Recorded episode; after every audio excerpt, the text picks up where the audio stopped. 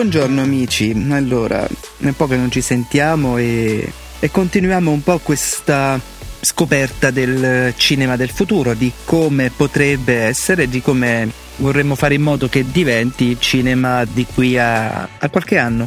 Il cinema attuale, derivazione moderna dell'antico analogico, ha fondamentalmente cinque caratteristiche. Una struttura statica e lineare, una modalità duale, è episodico, prevalentemente in terza persona e non interattivo. Vedremo più avanti cosa vuol dire ognuna di queste voci, mentre continuo a pensare a quello che sarà il cinema del futuro, al cinema forse immersivo e a come realizzarne un buon prototipo.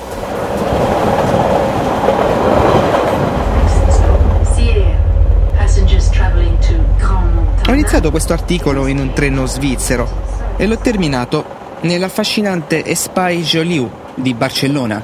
Amo i treni. Il fatto di poter lavorare o rilassarsi mentre ci si sposta tra due località. Tra i miei benefit aziendali c'è l'abbonamento generale a tutti i mezzi di trasporto in Svizzera. La mia fortuna.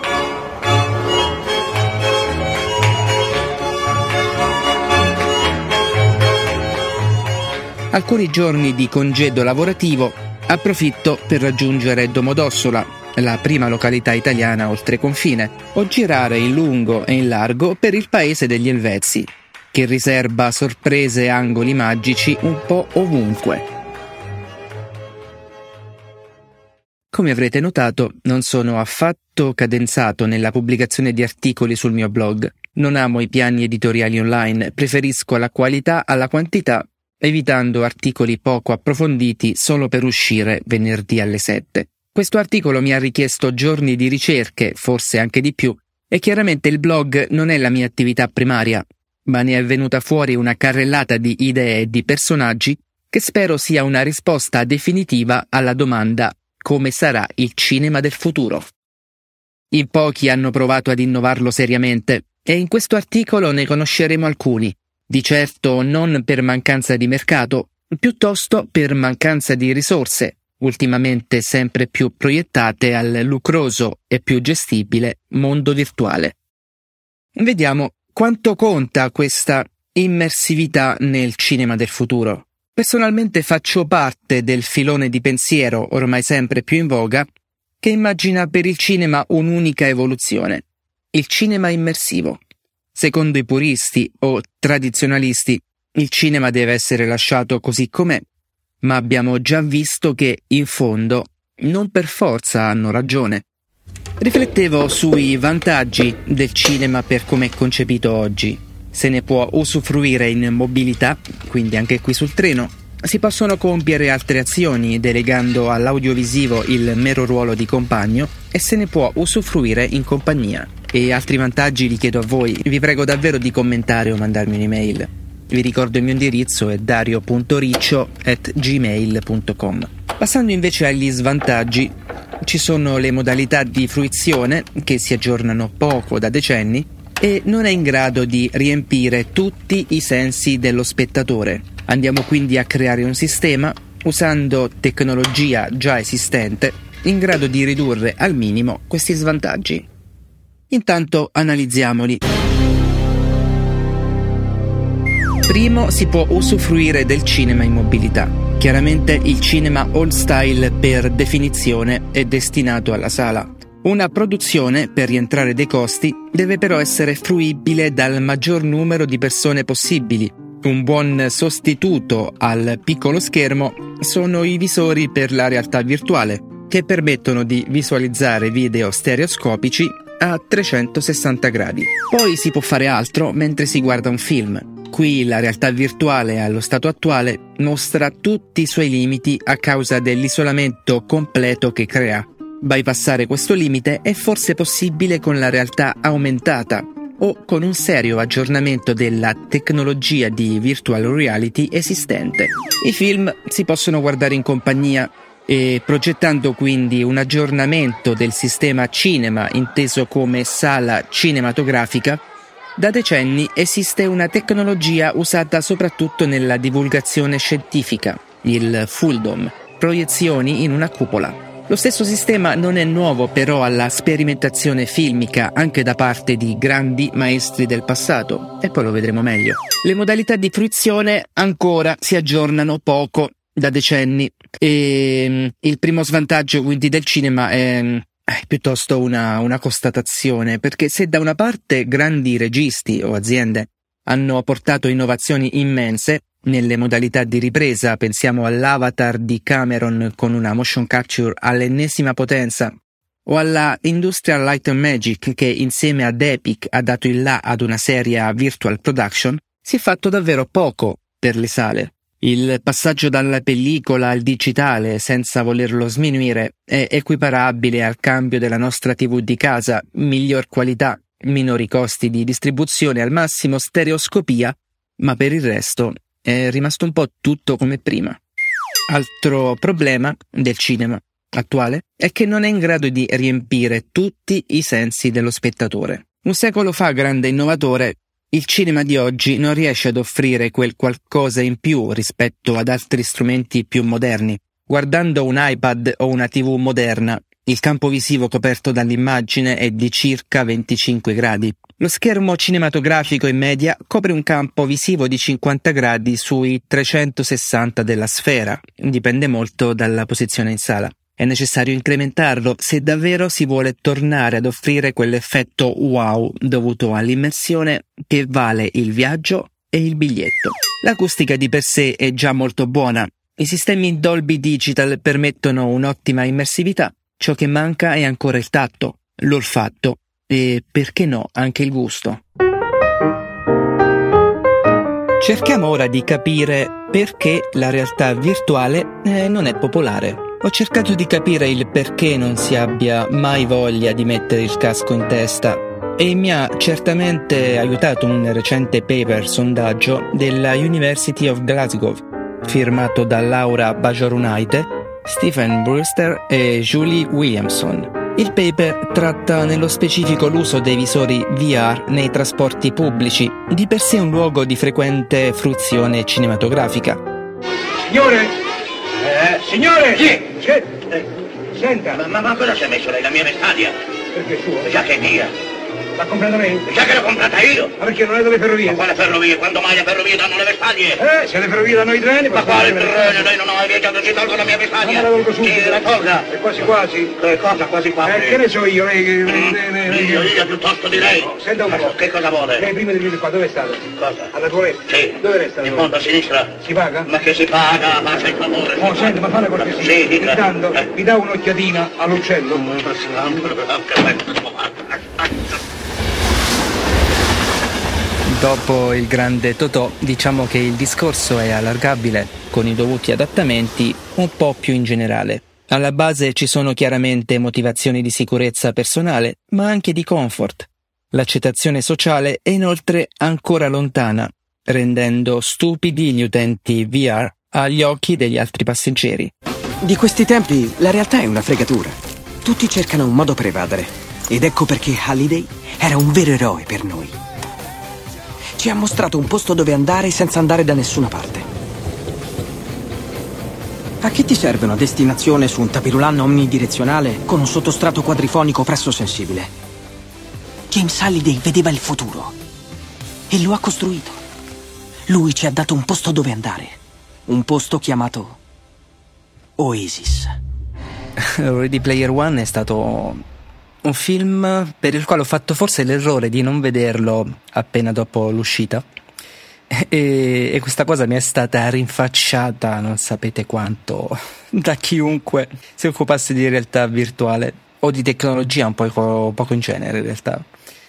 Comunque, tornando appunto alla tecnologia, si fanno passi avanti per rendere il proprio mondo virtuale più integrato con il reale. Ad esempio, gettare un occhio di tanto in tanto al mondo reale con le videocamere installate sul visore o avere indicazioni sul posizionamento degli altri esseri umani nello spazio reale può tranquillizzarci. Bisogna evitare una virtual reality completa a favore dell'augmented virtuality, così definita già nel 1999 dal professor Paul Milgram nella sua linea di continuità da mondo reale a mondo virtuale.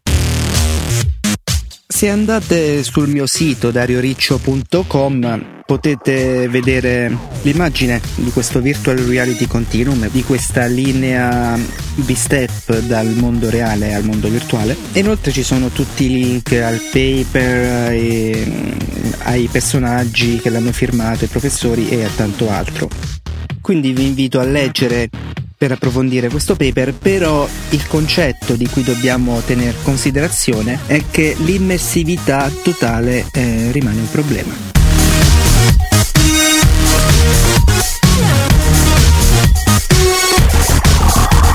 Vediamo quindi questo cinema immersivo. Abbiamo già percorso dettagliatamente la storia di, del cinema Fulldom in un precedente post, in un precedente podcast, ma To the Moon and Beyond verso la Luna e oltre, è da molti considerato come il primo film immersivo della storia, il primo a coprire un campo visivo di 360 gradi, filmato con la tecnica Cinerama, usando una singola lente fisheye su pellicola 70 mm a 18 fotogrammi al secondo e proiettato poi nel tetto di una grande cupola alta circa 30 metri. Se il suo utilizzo era ancora in qualche modo didattico, ci si allontanava però dai canoni astronomici per portare invece un maggior coinvolgimento verso le tematiche del trasporto.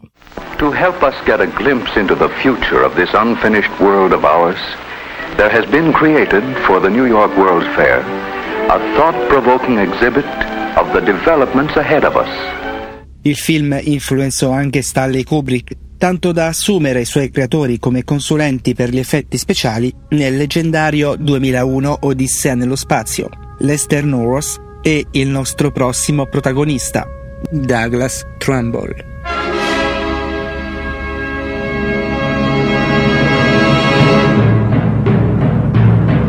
Douglas Trumbull è stato un uomo con una grande idea. I film possono essere più realistici e più coinvolgenti di quanto già siano.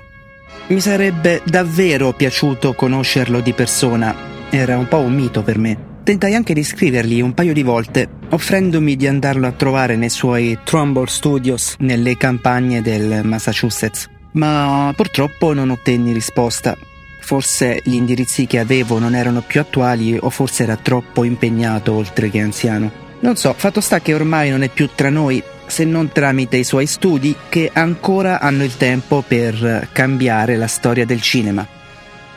Fu uno dei più grandi esperti al mondo di effetti speciali, prima analogici e poi digitali, creatore di strabilianti capolavori grafici nel top della produzione hollywoodiana dello scorso secolo, e ricordiamo lo stesso 2001 Odissea nello spazio, ma anche incontri ravvicinati del terzo tipo e Star Trek. Dopo aver iniziato a fiutare il decadimento delle sale cinematografiche tradizionali, ha dedicato la sua intera esistenza nella ricerca di una soluzione, che anche lui trovò nel cinema immersivo come vero pioniere. Forse per la sua abitudine all'analogico, a trovare sempre idee fisiche e reali, piuttosto che creare una nuova app o un nuovo sistema per monetizzare il tempo degli utenti mentre sono soli a casa, Douglas era un artigiano multinazionale, di certo aveva l'arte nel DNA. Suo padre, Donald,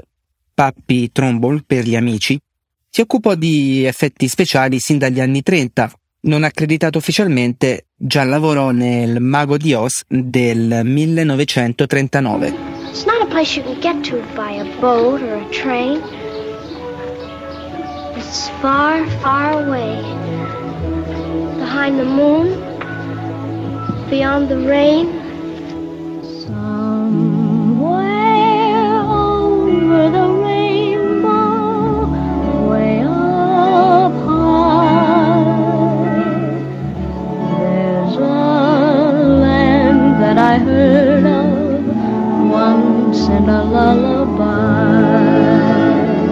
Fu proprio durante le riprese di 2001 Odissea nello spazio che solo 25enne Doug creò il leggendario flusso di colori psichedelico Scan sulla base della tecnica sviluppata poco prima da John Whitney per Vertigo. Sempre a proposito di immersività e futuro del cinema, riporto una parte di un'intervista fatta da filmmakermagazine.com allo stesso Trumbull. Se guardi al settore, si sta muovendo sempre di più verso esperienze immersive. Prendi la realtà virtuale, per esempio. Il problema è che le persone non vogliono indossare il visore. L'immersività è ciò che la TV non può offrire. Quando il 3D è decollato, tutti hanno iniziato a realizzare televisori 3D, ma ora nessuno li fa più. Penso che il problema fosse la miniaturizzazione. Quando guardi un'immagine 3D sul grande schermo, hai una figura di 6 piedi, circa 1,80 metri, in piedi di fronte a te, mentre quando la metti su uno schermo TV hai come una figura di 6 pollici, 15 centimetri. Quando ho preso i progetti su cui stavamo lavorando e li ho riprodotti sullo schermo televisivo per vedere che aspetto avessero, l'effetto si è perso completamente.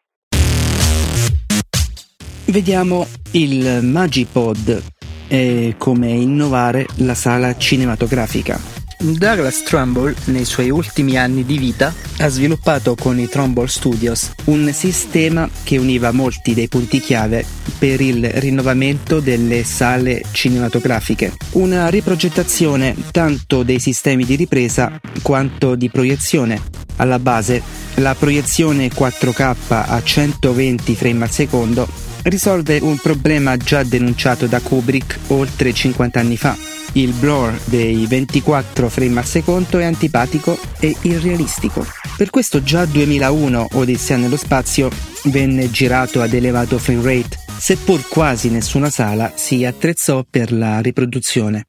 Trumbull desiderava riproporre la magia che lui stesso provava nel visitare gli schermi curvi del cinerama durante l'infanzia, ma tecnicamente erano tanti i problemi da risolvere. Per cominciare, Proiettare in stereoscopia richiede di dimezzare il frame rate o raddoppiare i proiettori, che risulterebbe antieconomico. Ciò vuol dire proiezione a 60 frame a secondo per ogni occhio. C'è poi un altro problema più concreto. Nei film 3D vengono registrate entrambe le immagini, sia destra che sinistra, in contemporanea, però vengono poi proiettate una dopo l'altra, alternativamente, occhio destro, sinistro, destro, sinistro, eccetera. Quindi una piccola differenza non percettibile visivamente, ma non trascurabile dal nostro inconscio. Soluzione?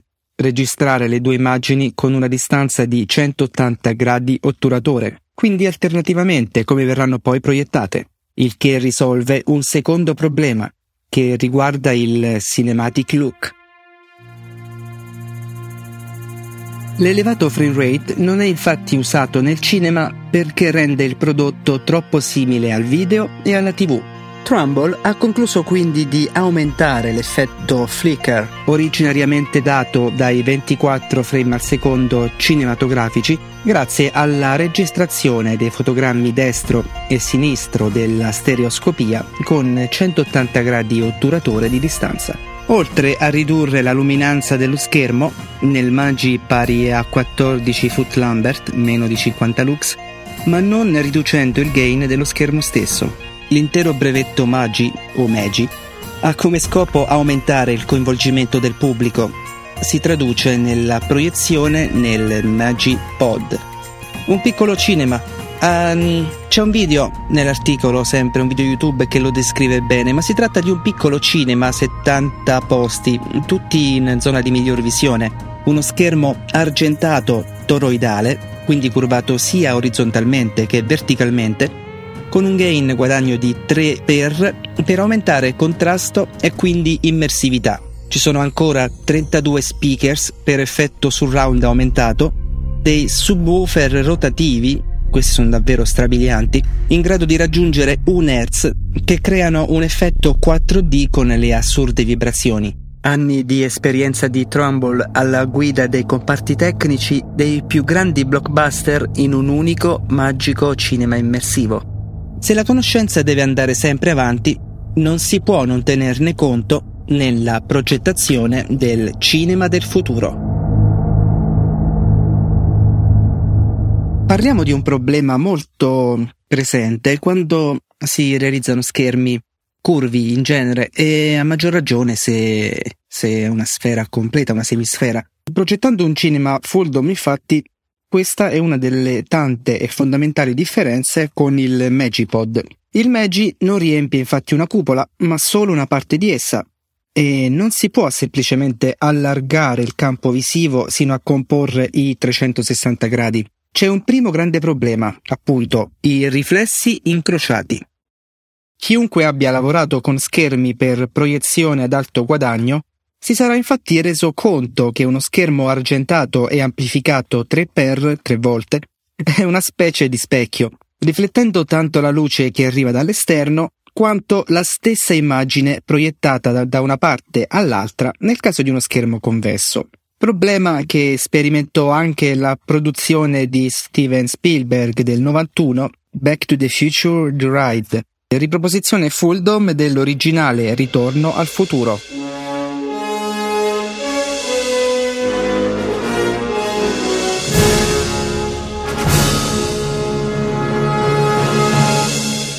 Limitandone il raggio e mantenendo gli spettatori entro un angolo ottimale di visualizzazione, quindi in posizioni centrali, il problema si riduce sin quasi ad azzerarsi.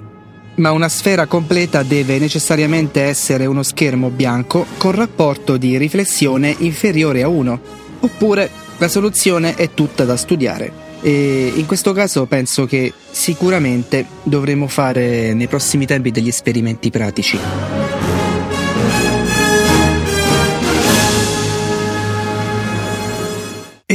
Questa immersività nel cinema del futuro. Diciamo che ogni studio pregresso di cui parliamo in questo post è in qualche modo legato al mondo digitale, ma come forse saprete, io sono un convinto fautore della socialità e del ritorno alla vita reale. La sala dovrà somigliare ad una macchina dello spazio e del tempo, dove si entrerà in una dimensione totalmente nuova per tutta la durata della proiezione e da cui se ne uscirà con un'esperienza completa e soprattutto in compagnia. Il mondo si avvia verso la conquista dello spazio, che sarà inizialmente nelle possibilità di pochi eletti. Gli altri vorranno provare esperienze nuove e dovranno farlo stando necessariamente con i piedi per terra.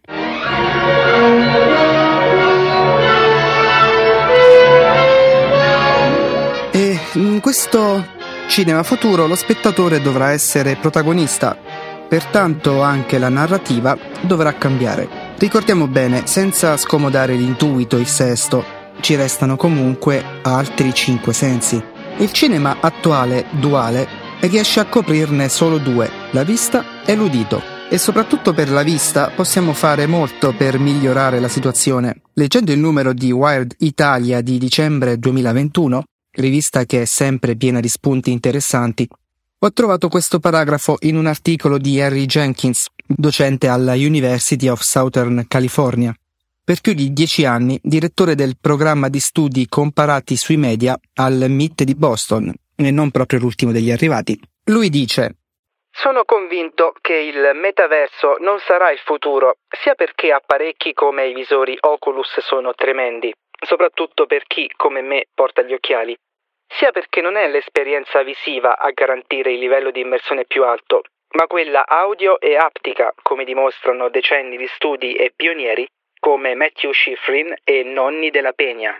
L'idea di Jenkins, in molti aspetti simile alla mia, mi ha incuriosito a conoscere il musicista Matthew Schifrin. Everything is awesome. Everything is cool when you're part of a team. Schifrin è un giovane musicista cieco dalla nascita. Sin da piccolo appassionato di Lego, questi gli permettono di sperimentare, toccare, vedere senza occhi.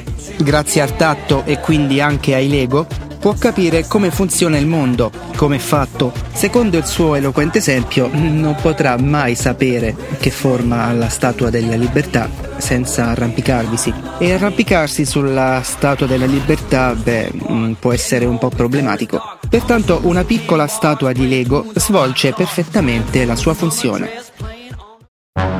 È il suo tredicesimo anno di vita.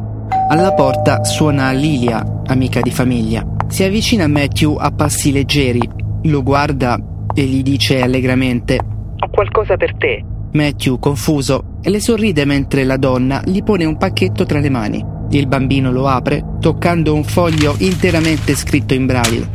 Sono le istruzioni per costruire, da solo, le strutture Lego. Gli brillano gli occhi, tanto è felice e vuole subito mettersi al lavoro. La vicenda lo porta a fondare anni dopo Lego for the Blind, un'associazione con relativo sito web dove scaricare istruzioni come queste per una trentina di prodotti Lego e convince la stessa azienda a inserirle nei nuovi prodotti. Ha realizzato anche un sistema per aiutare i non vedenti a scalare le rocce, davvero geniale. Sicuramente un personaggio interessante, ma vi starete chiedendo perché parliamo di lui in un articolo sul cinema del futuro. E vi capisco, ero talmente preso dalla sua storia che per un attimo me lo sono chiesto anch'io. E poi ho ricordato dove volevo arrivare. As a blind person, going to the movies is really underwhelming. Here's what it's like when I go to the movies without an eloquent friend describing what's happening. The following is a scene from X-Men Apocalypse. Nel suo TEDx Talk alla Suffolk University, a partire dal minuto 6, e il video lo trovate sempre sul, sul mio blog nell'articolo di questo podcast, lo spiega bene e in forma molto divertente. Purtroppo è solo in inglese, ma potrete usare i sottotitoli. Il punto è questo. Se il mondo riesce ad essere immersivo per un non vedente, il cinema non potrà mai essere immersivo in maniera simile o uguale al mondo reale se non lo sarà per un non vedente. Il fatto che il cinema del futuro possa essere usufruito in maniera migliore anche da persone con disabilità non potrà che essere un ottimo e stimolante effetto collaterale. Mentre studia canto e fisarmonica al New England Conservatory di Boston, riesce a cercare soluzioni per rendere la vita moderna più adatta a persone come lui. Nell'episodio 3 del suo podcast Blind Guy Travels, Matthew descrive le uscite al cinema con il suo amico Ben.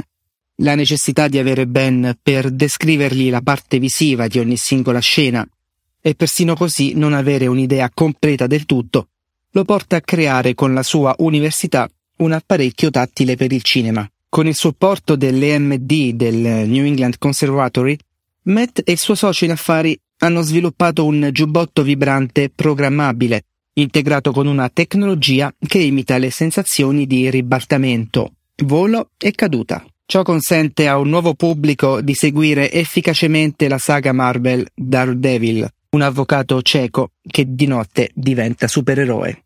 Ho scritto da alcuni giorni un'email al conservatorio chiedendo maggiori dettagli su questo sistema e mi riprometto di commentare questo articolo se avrò novità in futuro, in quanto la cosa è interessante.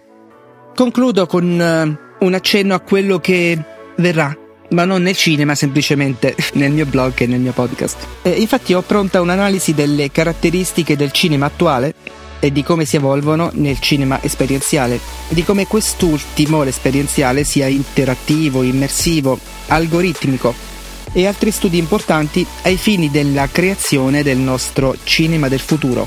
Ho deciso però di terminare l'articolo qui, stava diventando infatti troppo lungo e dispersivo. Ho già copiato il testo in un nuovo post WordPress che completerò al più presto e pubblicherò. Vi rinnovo l'invito a commentare a farmi partecipe di dubbi e critiche e soprattutto a partecipare in questa innovazione nel caso sia di vostro gradimento. Potete anche scrivermi, lasciare una recensione se volete, oppure il mio indirizzo è dario.riccio-gmail.com. A presto!